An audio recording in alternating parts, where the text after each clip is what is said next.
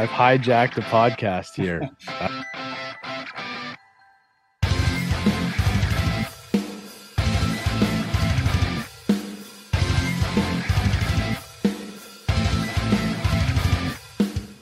Hi, everybody. Alvinator here from Mulligans and Hackers. And today on the podcast, uh, morning, wherever you are, well, morning here, not wherever you are, we have Leah. No, I got it wrong. Leah, There we go. president and founder of the Alberta Golf Tour. Fuck, did I not say that I was going to screw that up? You did. You called it. That's But- okay. Here we are. I'm Leah. not a princess. president, founder of Alberta Golf Tour. And as some of you might have seen uh, through our posts, I have officially joined the Alberta Golf Tour. Exciting. It is exciting. I'm We've actually been talking about it for a little while. for a little while, and now it's happened, and can't wait to see the schedule come out in the new year so that me and my crew can pick and kind of sift through and pick our dates that we're going to kind of make our appearances at, make our debut at, and uh, Absolutely. it is going to be a blast. I, I'm so. Me and Chris actually were messaging back and forth yesterday. We're we're we're so excited. We're trying to keep the lid on being the the fanboy. You know, little so excited. You know, Christmas tree type thing with going and doing this. But it's we're looking forward to it big time. So I appreciate you coming on, and I appreciate your time, taking your time Absolutely. come and do this My with us. pleasure. So Yeah. here we are, Leah. Here we are. We got the the rookies, the 2024 rookie. 24 rookies. Yeah, and there's there's possibly going to be three of us, so that's pretty cool too. Yes. So Alberta Golf Tour, give us a little bit of background where it came from, um, what it's all about, and where we are now.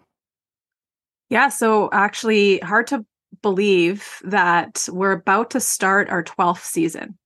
Um, the idea came about about this time of year in 2012, and we launched our first season in 2013. So yeah, just wrapped up season 11, and now planning in heading into season 12, which is absolutely nuts. Like to hit double digits on that was incredible, and then it just keeps getting bigger and better every year. It feels like. Um, it kind of came from a, a bunch of us. There was a big national tour back then um, that we just, they were starting not to run things. They didn't seem to really care anymore. And as players, we could kind of feel that. And so after the national championship there, the one year, it's just like, you know what? Actually, the complete honest story is I came home from that tournament and lost my job that day. And we had been talking at that tournament about just having something local in Alberta. And of course, I come home and get canned from the golf course that I was supposed to be a year round employee at, that they decided we don't want you year round. And all of a sudden, I had all the time in the world. So I was like, okay. So I start messaging some people. Were we serious about this? Because I got time to start something now. And yeah, here we are 12 years later. Um, I kind of took what I felt like they did well on that tour. There's a lot of things that they could have done better that I tried to improve upon. And yeah, every year I send a, a survey out to the players and I ask them if there's anything that I can continue improving on. I don't want to get complacent like they did. I know how that felt and, and it wasn't good. So um, that is probably the most nerve wracking email I send every year. it's like asking my players to basically give me a performance review every year.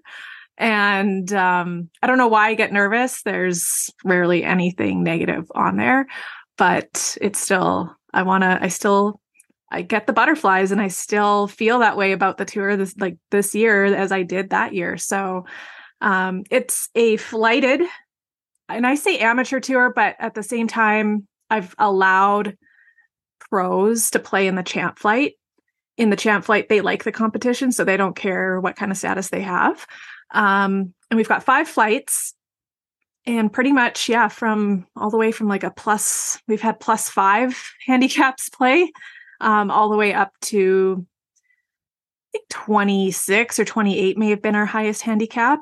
And our d flight just because of the big range it can start anywhere between 13 14 15 all the way up to 30 potentially. The D flight is net just because of that big dispersion.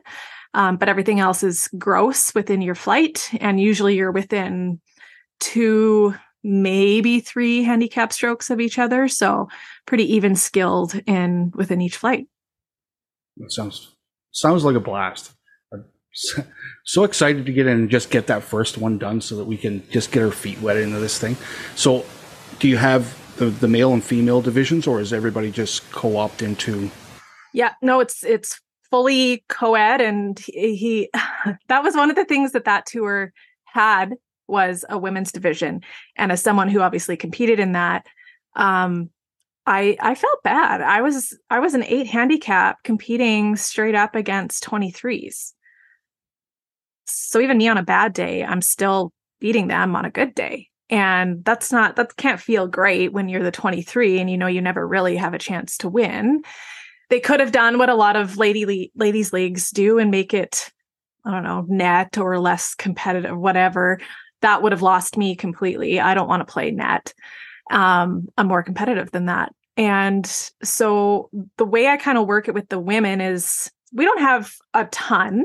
I wish we had more. So if there's any ladies listening to this, like absolutely come on out. The guys are awesome.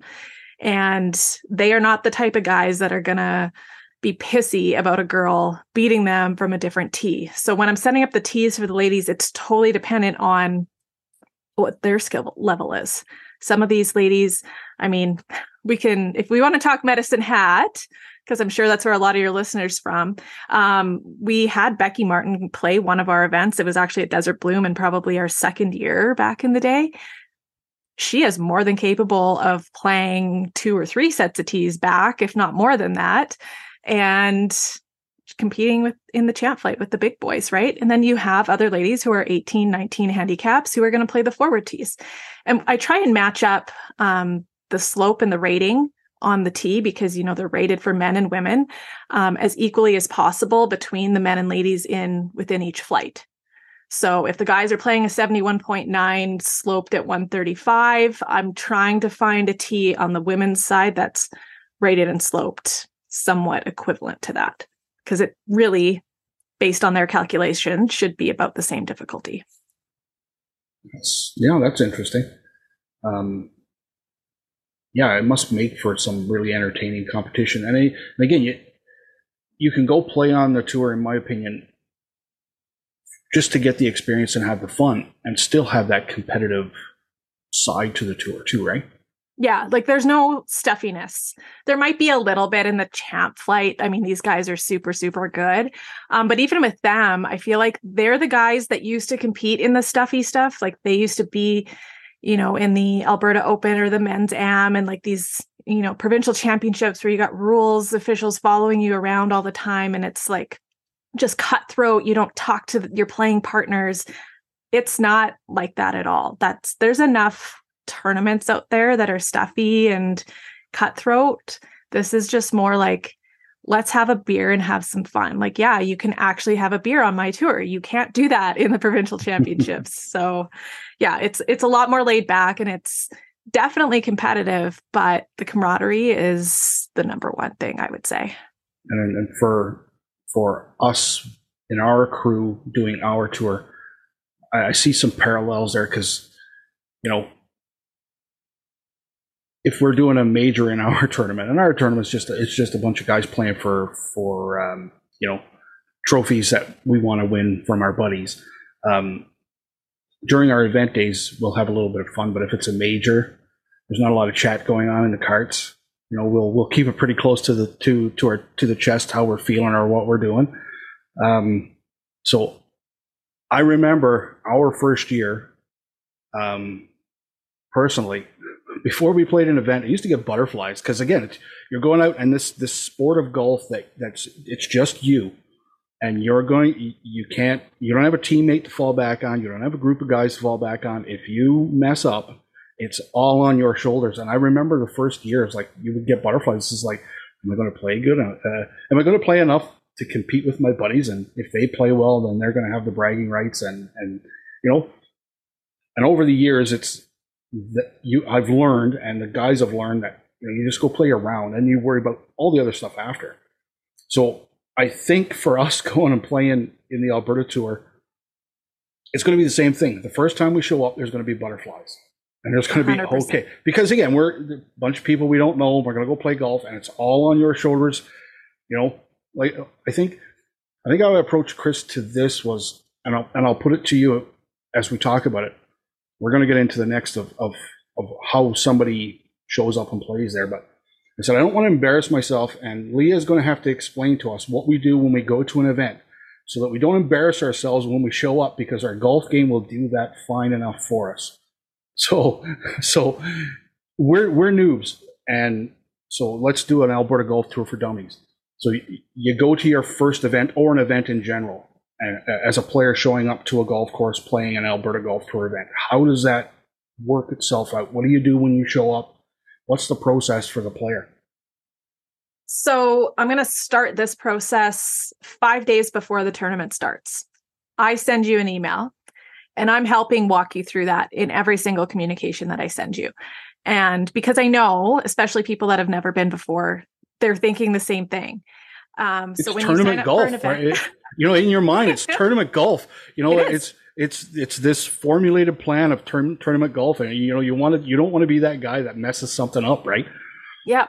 And you're going to show up and you're going to be probably a little intimidated. There's big flags everywhere. We've got the tent, we've got the tee all set up. Like it's it's a bit of a show cuz that's how we want it to feel. We want it to feel like you're kind of playing on tour, right? It's not quite that to that level, but um, lots of signage, lots of big flags. You got the tent and everything. You've got the scorecards that are perforated. We'll get we'll get into that.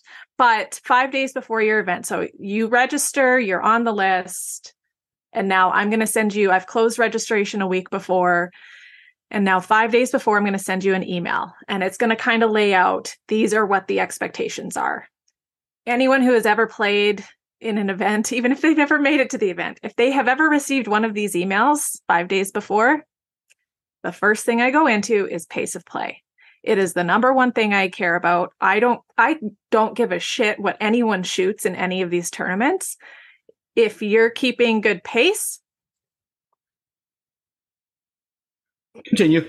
no worries. If you're uh, if you're keeping good pace, I'm going to be happy with you. If you're slow, I'm going to probably come and yell at you. I'm going to be nice the first time I see you and say, "Hey, you're a couple holes behind the group ahead of you. Did something happen? Okay, this is how we can do better next time in that situation. I'm going to give you a few holes to close this gap, and if that doesn't happen, then we're going to have problems."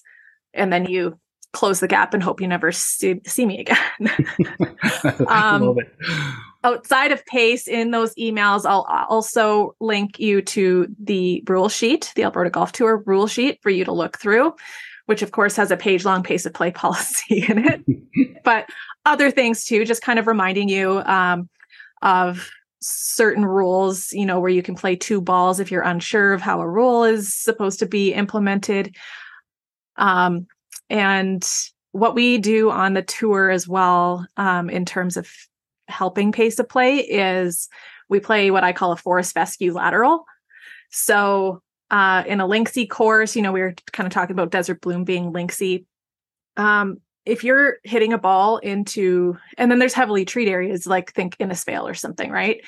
Um, we're going to use that mow line as a red stake and we're calling that a penalty area. So usually in those instances you don't want to find your ball because you probably can't hit it. But even if you do find it, whether you find it or you don't, you know it's in there 100%. You go from your point of entry, which it's important to remember point of entry is not where you think your ball would have ended up once it entered the hazard, it's where it crossed that line.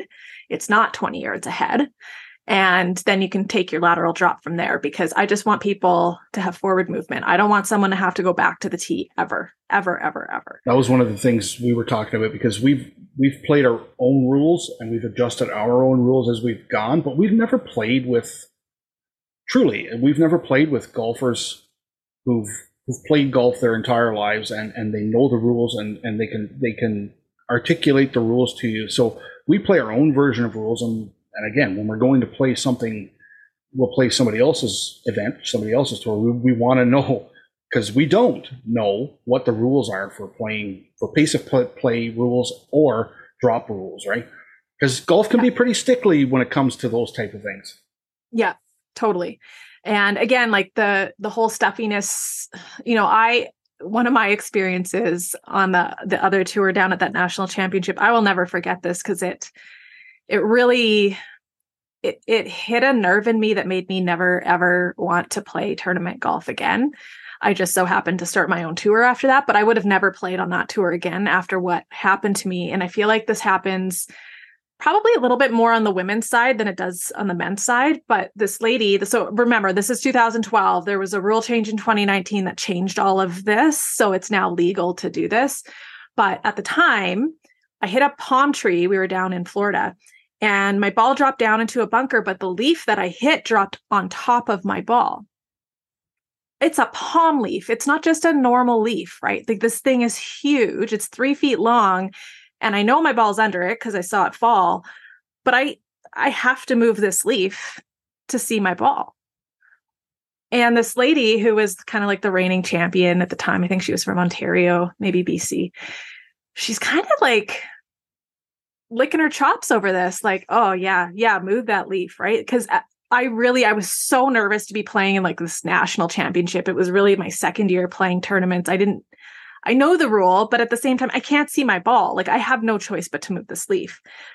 Now, as soon as I moved it, she was like at the top of the bunker, just again, like kind of licking her chops. And she's like, that's a two stroke penalty. Because at the time, you couldn't move these loose impediments in a bunker. I really, I had no choice. And what would have been nicer is if someone said, "Hey, hey, I know you're probably you don't have, really have a choice but to move that leaf, but just so you know, if you do, this is what the penalty is." Rather than waiting for you to break the rule and then penalize you, I don't like that. I don't I, don't, I think that's dirty personally. um and so that's how I encourage the players on the tour as well. Um, to act and proceed in any sort of ruling situations is like if you see someone that's about to break a rule, maybe like stop them, let them know what the rule is, and then kind of let them know what the options are. You can't advise them on what you would do in that situation, but just you have an option to do this, this, or this, or whatever it is. And then you can move along. Even when it was the year of the rule changes, when you went from dropping at shoulder height, which you weren't playing back then really um, down to knee height that that was years decades of some people breaking that habit and they would drop from the wrong height. And some of these governing bodies want to penalize people immediately for that. But it's like they're in a habit. They've been in this habit for decades. You cannot just let them re-drop for free from the normal from the height they're supposed to get them into the new habit so there's just certain rules like that that I feel like need to be a little bit, I don't know. It's More it isn't flexible? even just the rules. Just yeah, I mean the the dumbest non-rule in golf is that you have to hit out of a divot in a fairway. I wish they would have changed that with this go round and they still didn't. Um, but like, yeah, there's just and it's it's not even what the rule is. The rule is what it is, whether you agree with it or not, but it's also the way that the people you're playing with handle enforcing those rules. For sure. It's like let's let's be nicer about it and do a little pre-warning, and then uh, rather than be rude and go like this, it's like I got two more strokes on you. It's like yeah. great, I'm shooting 114, but you just shot 82. I'm glad you feel great about this extra two two strokes. Um, anyway, sorry. Moving on with this email, we're talking about pace. We're talking about the rules, and then in there also, I kind of give I, I can't promise everyone specific things, but I do say if there's someone that you want to be paired with, or if there's someone you're traveling with and you need to be near them in tee times, let me know and I'll do my best. So, any kind of tee time requests. And from there, then I send out the tee times 48 hours in advance, another spiel about pace of play and what position on the golf course means. And then the day of the event. now, now we're actually to your question. So you show up and you'll see the whole show. And what we ask people to do typically first, and if if it's different, I will put it in both of those pre-tournament emails. Um, but typically when you arrive, I want you to come and check in before you go to the range so that I know you're there. um, because sometimes people lose track of time when they're at the range. And if they haven't already checked in and picked up their scorecard, it's like, oh, well, guess they're no show moving along. And, you know, that happens.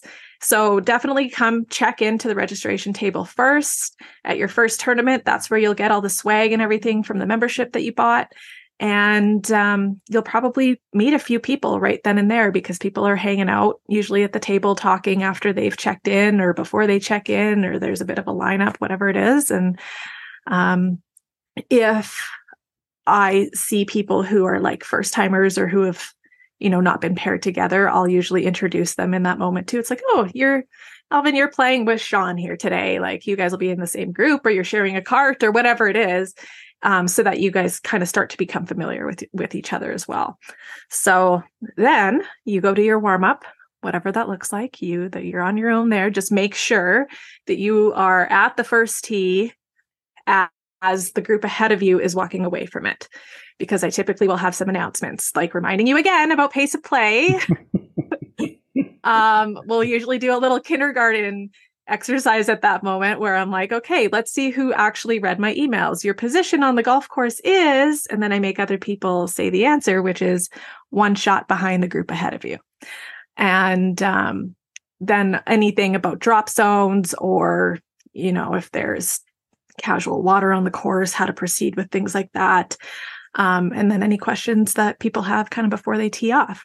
And then this is the most nerve wracking thing when it is your tee time um, as long as it's not a shotgun situation, you get your name announced on the tee.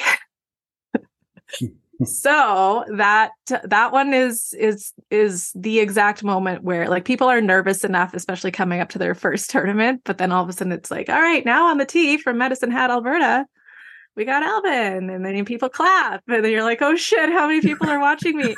and your hands are sweating and your driver's slipping out of your hands. And it's like a whole situation. The, yeah. The benefit to us in that moment is that we've played golf with different people that we don't know and with probably because of our, our where the tee box tees off at our home course there's always at least a dozen people there. So we've we've teed off hundreds of times in front of a lot of people. So I don't think that will get us too bad there. But yeah, Perfect. we'll move off the tee pretty quick. I'm not going to lie. and then yeah, you you play your event, then you come in. Um, so sorry, on the first tee, the other thing that'll happen is everyone receives their scorecard. You'll you'll get your scorecard when you check in. Now these are like your your like tour level perforated. So it'll have your name on a scorecard, but there's also a, a, removable strip at the bottom where someone else will also keep score. You on the first tee typically will give your scorecard to somebody else. What I prefer is that you all just kind of stand in, in a circle and like go to your right or go to your left. And you don't have two people who have each other because there can sometimes be honesty questioned there. Everyone has somebody different. And then, so you're going to have someone else's scorecard. So you write their score on the main part of the scorecard, and then you write your score on the bottom strip. At the end of the tournament, and this one is so important, and this one's so important to learn. I have a little bit of flexibility with it again, but if you guys ever go to the level of a provincial event or or anything that has no flexibility, um, a lot of bad things can happen here you need to confirm your hole by hole scores. Now, when you're keeping someone else's score, it's also important, and we're teaching this a lot in the the junior ranks as well right now, because there's so many issues where, you know, kids will, you know, maybe forget about a bad stroke or or try and get away with pretending it didn't happen, right? Um, they got a six and they're saying they got a five. So when you have someone else's scorecard, you are keeping their score. You're not asking them what they got after the hole. You can go that direction, but you need to know that number already in your head. And if what they just said doesn't match, then you need to correct it. Um, That's a big way, thing. That'll that'll be a big thing for us. Is is is keeping someone else's score, and it's going to be hard to keep somebody else's score without asking them after every hole, "What did you shoot there?" Because it, I guess for us, uh, for somebody like me, I'm so focused on my game that I'm not paying attention as much as probably I should to everybody else around me. hmm So, you know, I, see a potential for my first incident on tour right there. right. Well, and you can ask them what they got, and and here's the thing: even after you finish the hole, you can kind of go back in your head and count their strokes. And again, you kind of have an idea in your head of what you think they got. You can ask them what they got, but if that number is like, oh, wait a second, what? Um, especially if it's lower. If it's higher, then you obviously just maybe missed a penalty stroke or whatever. But if it's lower, you got to be like, oh, wait.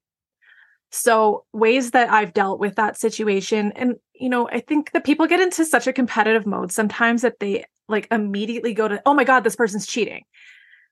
I can tell you from experience, I have because the scores were awful. I have made a nine on a par four where I thought I made a seven because I dunked two into a hazard and I forgot about the first one. I remembered the second one. Um, and I said I got a seven, and it was my best friend who corrected me. She's like, You sure you got a seven? And then I was like, Wait a minute. What do you mean? And I truly did not remember the first one that I pumped into the hazard. So sorry, penalty area. I'll get yelled at by by the rules people for that terminology. But um I would not ever assume someone is cheating first. I would just assume that they forgot. And if it becomes a very common thing, then we can definitely have discussions about it. But I think as adults, we we're capable of having those conversations. And and just what I like to do is is we'll do it kind of after you leave the green. And it's like, hey, what did you get there? Oh, I got a five, but you kind of you were expecting to hear six. And so before you even really like drive away completely from the hole, get out of the way of the group behind you so they can continue playing. But I'd be like, oh, I think I had you. And I was like, your drive, and then your approach went into the bunker, and then you flew it over the green, and then you got on and you two putted. I had a sit and like like describe every shot out loud so that they really can't argue with you and that's that's what i like to do is like okay let's walk through every single shot that you took so that we're all in agreement here. And and sometimes i'm still wrong and and sometimes they're like oh no that was my second shot went into the bunker not my third shot whatever it was right? But there are ways to correct people without being crazy or rude about it right? Like you can still and it doesn't have to make the rest of the round weird. Yeah. Yeah. it can just be a, a very very simple conversation. Um, so then after the round yeah you're going to go hole by hole. And what i like to see happen is the person so say you had my scorecard. I w- want you to read me the scores that you had and i'll check my little strip that i was keeping my own score. And you kind of go three holes at a time where it's like four four five six five four four four three. And then you go on. You don't really need to do the addition. My scoring system does all the addition. And I hate actually if people have incorrect addition on there and a person thinks that they shot an 82 and they actually shot an 83. And I'm like, no, I triple checked the hole by hole. Someone just can't add. then they're like, oh, damn it. And they're all disappointed. So, like, I almost prefer if people don't do the math if they don't know how to do it correctly, which is fine. Um, and then, yeah, you, so once you confirm that hole by hole, then both of you sign that scorecard. Then you come and find me. Usually I'm inside at that point um, because typically most of the registrations also have $10 food and beverage vouchers. And so people will come in and eat after the round.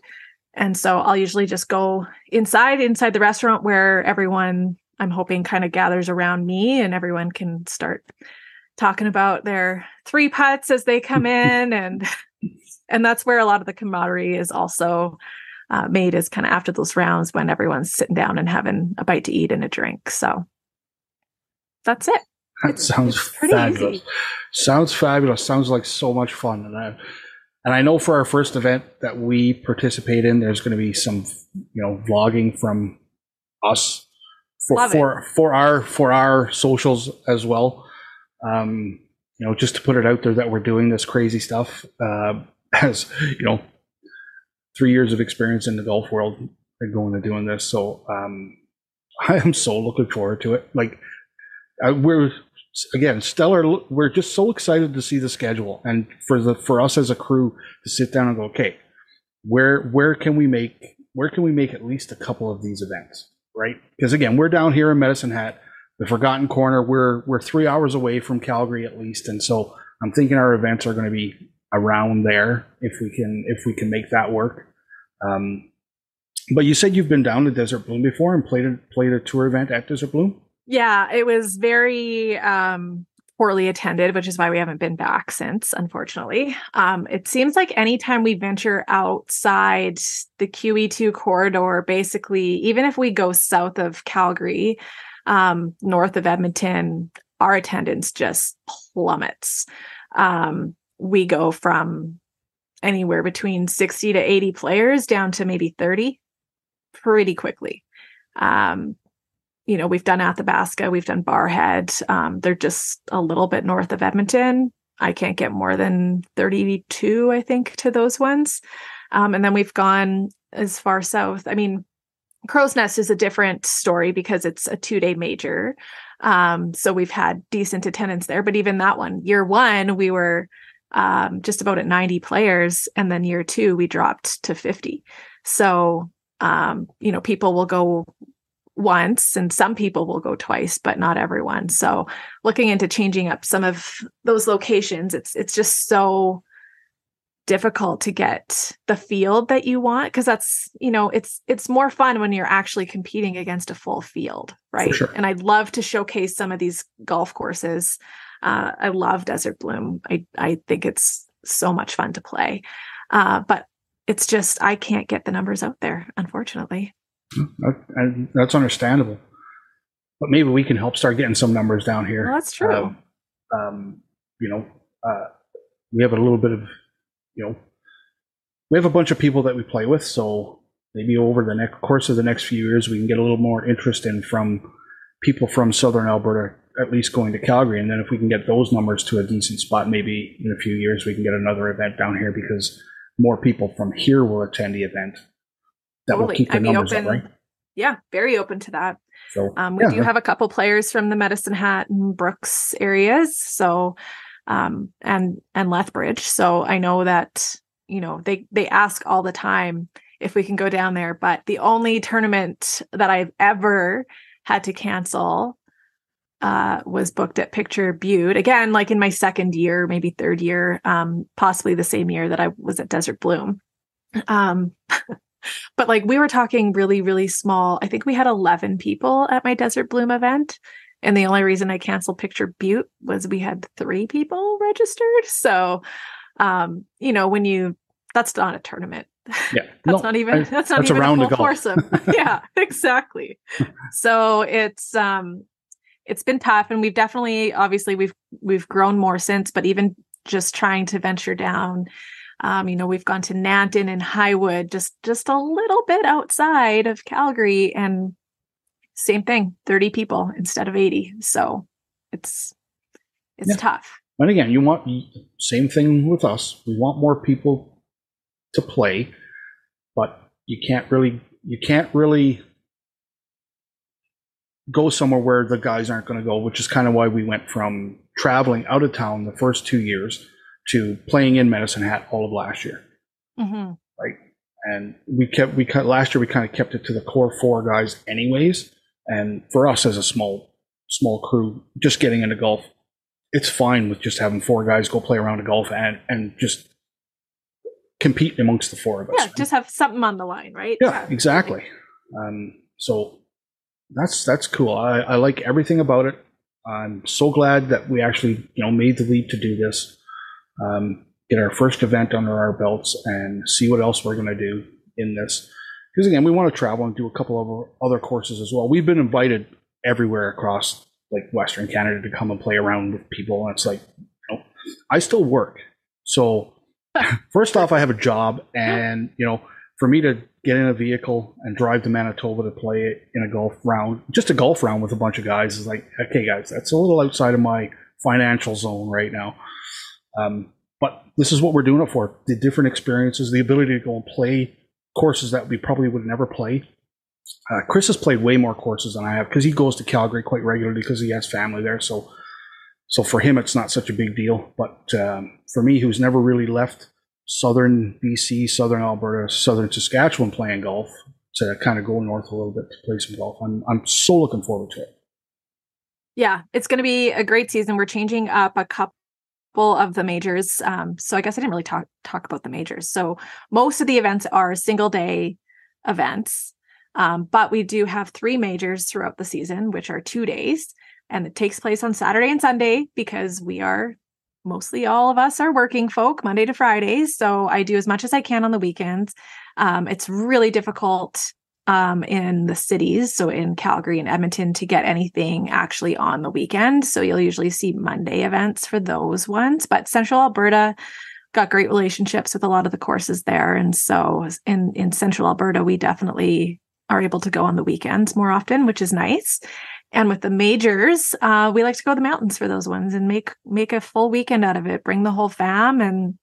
I kind of convinced. Golf. It's kind of how I convinced my my wife to let me do this. Is well, we can go for a weekend. Just yeah. go for a trip for a weekend and just go and hang out. You can go hang out and read books, and I'll go and and and play golf. And she was kind of like, "Well, that's not a bad idea." So you know, I had to work on that as well. Yeah, Yeah, no, it's it's it really it works out perfect, especially with the majors. So our our season opener is typically the weekend before May long.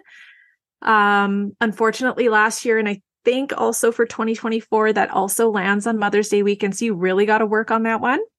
But uh, book her a spa treatment or something on the Sunday. You'll be good to go. And um, that one typically actually for the last couple of years we just because of conditions uh, we've been going out to invermere for that one uh, playing at copper point and uh, this year also we for the first time since 2015 or 16 uh, went back to the area um, for our tour championship so we were in Sundry and we would do four rounds. So two at the Sundry Town course, two at Coyote Creek. And it was great because I think both of those courses are amazing. Um, they're both very different. So they they play to a different type of golfer each day, but because you get two rounds on each, you can kind of redeem yourself whenever you have to. Um, but we just, I don't know, it was just starting to get you know complacent. I don't i don't like doing the same thing that many years in a row. I want to change it up.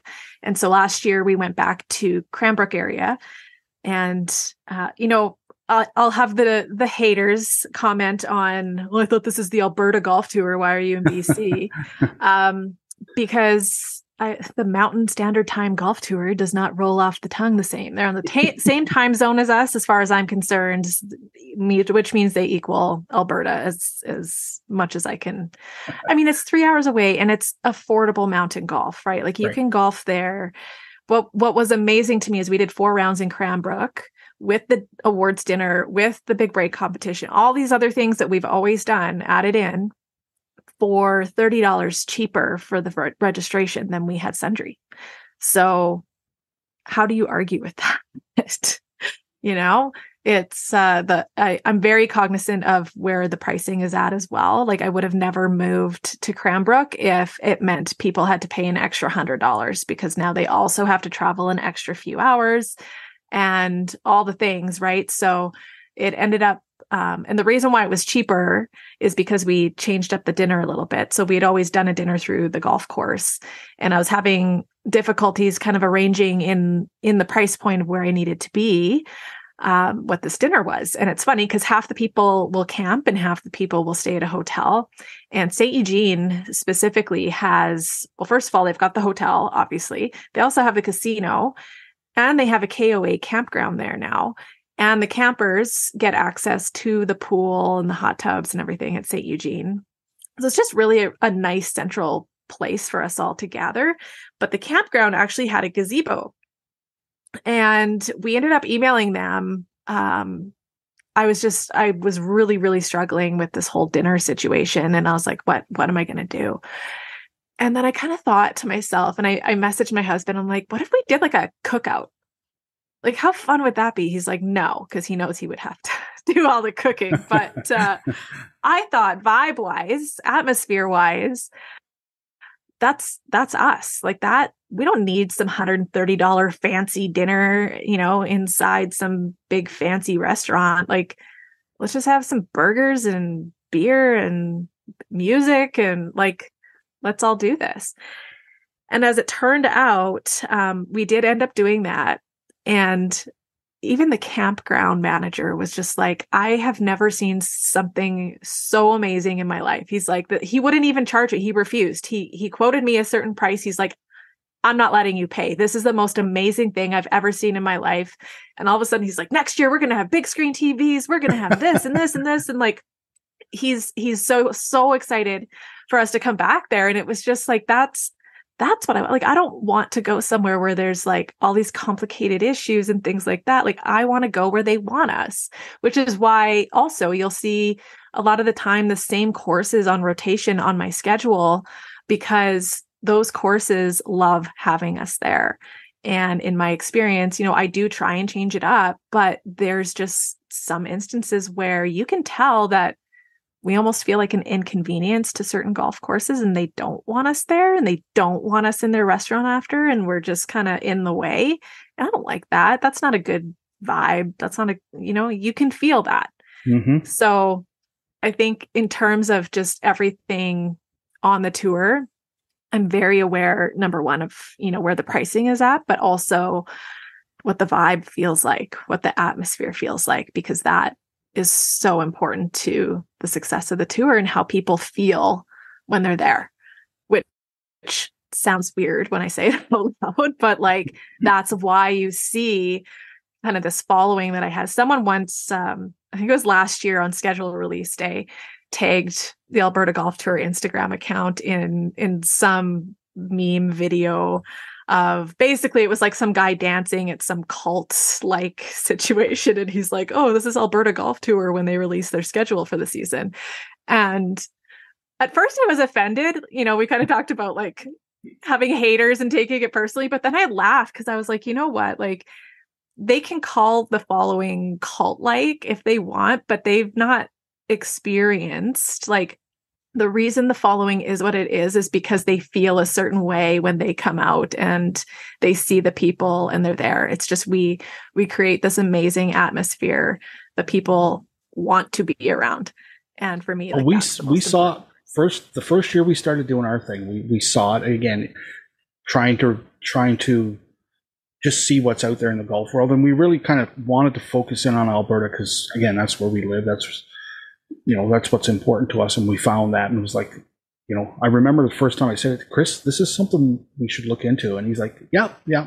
And because we were new and we were so much stuff happening and just trying to get stuff on the go, it's kind of like, no, it's there. So then as our season ended, it was like, yeah, you remember next year is going to be that Alberta Golf Tour. And it's like, yeah, yeah, maybe, maybe we will need to look at that a little more. And because again, we see the vibe, we see, you know, we see the posts, we like the posts and, we share some of the posts because that's the environment that we like, you know, camaraderie golf.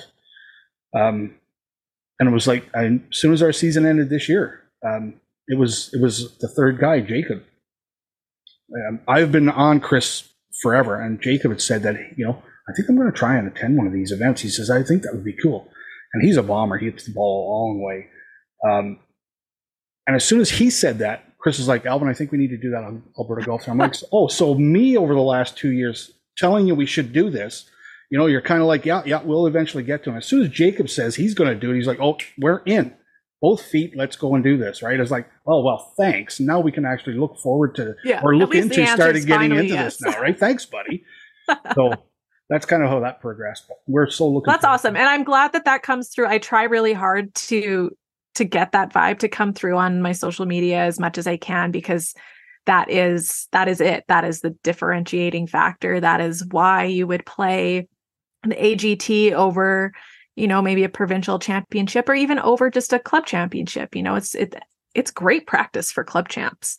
Well again um, so we've got lots for us playing down here at the course we play at for the last 3 years you know they don't have a club championship Oh. We've played we've played tournaments at the course, scrambles, and and you know charity events that we that are close to us, um, but they don't have a club championship. So you, you can't go with the members and play around and, and get your club championship at where we are. So we we want again, even at our age, uh, the competition keeps us keeps us invigorated into the game.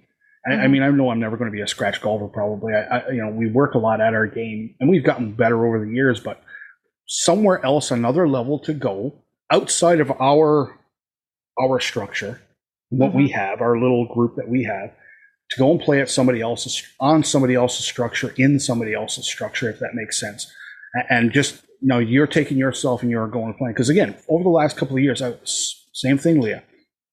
Um, I set everything up. So I'm, I'm making sure who's coming to, to the round. I make sure I have the tee times booked. And, you know, half an hour before the round, are you coming? Are you coming? And then I would have to go out and try and play around and compete against my buddies who've been on the range for an hour and a half and on the putting green for 20 minutes. And here I am still on my phone texting, hey, are you coming? Right? You know what I mean? So Yep. this past year, the, like that's why we went down to like the core four, and anybody else outside of the core four that came, yeah, you got to figure your own stuff out. I'm not doing it because I need to go to the range. I need to get uh, like when I before we even go to the course, you know, there's the half an hour, 40 minute home wor- warm up. There's the hour range session. There's the half an hour green time. You know, and I'm not texting anyone. You're here or you're not. So Yep. I kind of get that whole trying to organize stuff, right? And so it's nice. It's going to be nice to just, as individual golfers, go and show up to an event and go, okay, we're here. We know what we need to do, and let's just go do it? I'm so looking forward to it. I, I don't know if that's come across yet that we're so looking forward to coming. I love it. I and I, I you don't need to keep it on wraps that you guys are fanboys. That's okay. That's Yeah, fine. I love that. It's going to But be it's so much also, fun. you know, for me, like it's not lost on me that that people, you know, especially ones that are not scratch golfers, the champ like like those guys have won so many tournaments in their day. They're scratch golfers or better. Like they know what it feels like to win. I'm not that worried about them. That's why that flight might be a little bit more serious than the rest. They're they're not drinking beer on the course because of their nerves because they don't have any nerves, right? They're they've been there, done that. But in every other flight, it, it's not lost on me that everyone is playing this because they want to win something. They want to feel like they're on tour and they won this golf tournament. This is almost like a lifelong dream. Like as golf fans, we dream of winning golf tournaments. Man, and- it's the experience. I mean, I'll, I'll say it totally. and I'll say this however many times we talk about the AGT, eh, for us as a crew, just kind of like we're noobs in the golf, the experience of just going and doing it. It's going to Yeah. be something, it's going to be something that's, again, we'll, we'll cherish for the rest of our lives. Whether we play down the road or not, it's just that first event to go and get in or get our feet wet. It's such going to be such a cool experience. It will be. And there's, you know, the the best thing about it is anyone can win their flight, right? So like you're going to go in, I actually tell people, you know, you might not have as as large of a learning curve, but I tell people sometimes who are, you know, especially if they're embarrassed by their score on their very first tournament. I've seen it all. I've I've Yeah, been doing for this sure. now for uh, over a decade. I've seen it all. I've seen a champ fighter shoot 114 before in their rounds and they're scratch golfer, right? Like um nothing phases me. And I don't judge that guy. I know he still follows us. He's never been back since. I remember you by the way. But um you know, he I think he he was a little embarrassed obviously by the scores that he shot, but uh, you just for me, what I've noticed in my time doing this is it can take you like six tournaments. That's that's the number I give people. Six tournaments to mellow out the mental stuff. Yep. Uh, I'm going to tell you a quick story, and I do not recommend that anyone does this, especially if they're not, if they are driving. I was not driving this day. I had a tournament at what I would have considered my home course at the time. And the morning of the event, someone had an injury that reinflamed overnight and they couldn't make it. And I was like, well, I'm going to get charged for this guy now, anyways. So I'm going to throw myself in his spot because he was right at the end. It was a crossover. So we only had eight groups on each tee box. Pretty easy, um, pretty easy day. And so because of my nerves, um, I wanted to have a couple drinks maybe before I hit my first tee shot. Uh, but I also was sending off groups on the tee box and announcing everyone's names. It was a really hot day. And it was also a day that I realized that, you know, like Contigo water bottles, oh, it's on the other side of the room, those Contigo water bottles, they're they're 750 mils and a bottle of wine is also 750 mils and it fit perfectly uh, and needless to say in between groups i just kept sipping right and by the time my tee time came my bottle was empty Hmm. so i had drank because of my nerves an entire bottle of wine before i hit my first tee shot which so by just the way so, just so you know, the video short that I do before we put this episode out is going to be that story right there.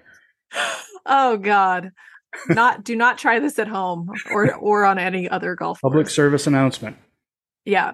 And you know what? I made a 10 on that first hole because it's hard. It's a very difficult hole. But outside of making a 10 on that hole um i shot 93 and i was okay with a 93 with a 10 with an opening 10 um what actually ended up happening that day was i was so drunk by the time i teed off that i didn't know what i got on the hole because there were so many shots. And the guy keeping score for me i was like i don't know man. I was like i think it was a nine or a 10 he's like oh, i had you at a nine. And i was like okay sure write down a nine. And later, when I sobered up that night, I was like going through all of my shots in my head and I was like, no, no, I definitely made a 10 on that. And I ended up having to DQ myself for signing for a lower score. so definitely do not do not do that at home because uh yeah, just a terrible idea. That's but you can still have a drink to calm your nerves, but maybe not an entire bottle and of that's wine. that's one of the things like about our crew that that plays. It's funny, uh, you know, we've played three years of a lot of golf now, um, and I think in those three years I've had three beers on the golf course. We we don't we're not heavy drinkers and we don't drink a lot anyways, and yeah, so that's not something that we're into anyways. It's going to be a lot of water. No, no entire bottles of wine. no entire before your first bottles of wine in, in water bottles to to calm nerves. No, none of that stuff. Okay, deal. And the thing is, the nice thing about the tour too is I feel like I know, unless they're brand new, um, I know the players so well, and I know personalities, and I know you know where people are from and things like that. So I've done a lot of like friendship matchmaking on the tour where people now they went into an event not knowing anyone and now they've got like a bestie that they're attached to the hip with right you know for example there was uh anyone basically from the maritimes. I will always i will always try and pair maritimers together because there's just a certain bond that you guys have and there's a certain way that you speak and yeah i kind of saw that. I figured as much. Yeah. um and it doesn't matter right? It doesn't matter if it's scotia and brunswick or like it doesn't matter. You guys just have your own world out there Yeah, And I, there is I an was born and raised there. Yeah, I'm. I'm, I moved away when I was 19. I moved to Alberta and I've never left. I've been home twice since I moved away, and it's hard. Um, my wife will tell you um, it's still home. I've been in Alberta for over 20 years, um, 30 years. Wow. I try not to think about it, but I, I still, to this day, Newfoundland is home and will always be home. And when I die, I will be buried there. There is, there is just, it's unavoidable. And I told her, I said, Yeah. you know, cremate me, but you got to take my ashes back there because if there is an afterlife, I said I will not be at rest unless I'm there. And totally it's- and that's i just the way that's it is. like the yeah that's the same and, kind of feeling that i get from anyone I mean, I don't want to go down this path of, of, of provincial pride or anything, but um, yeah, being born and raised a Newfoundlander, I'm always, always will be a Newfoundlander. Like I, ha- I only have one tattoo, and it's literally the Newfoundland flag. I mean, and talk to anybody from Maritimes. It's there's just that connection to the sea, the land that doesn't translate out to the western part. I and I will not criticize anyone for their provincial patriotism or more patriotism they can in general. But being from Newfoundland, we were our own country, and my parents remember it, right? So Mhm. It's that that culture of growing up that way is just I don't know, it's just seared into your every essence of your being.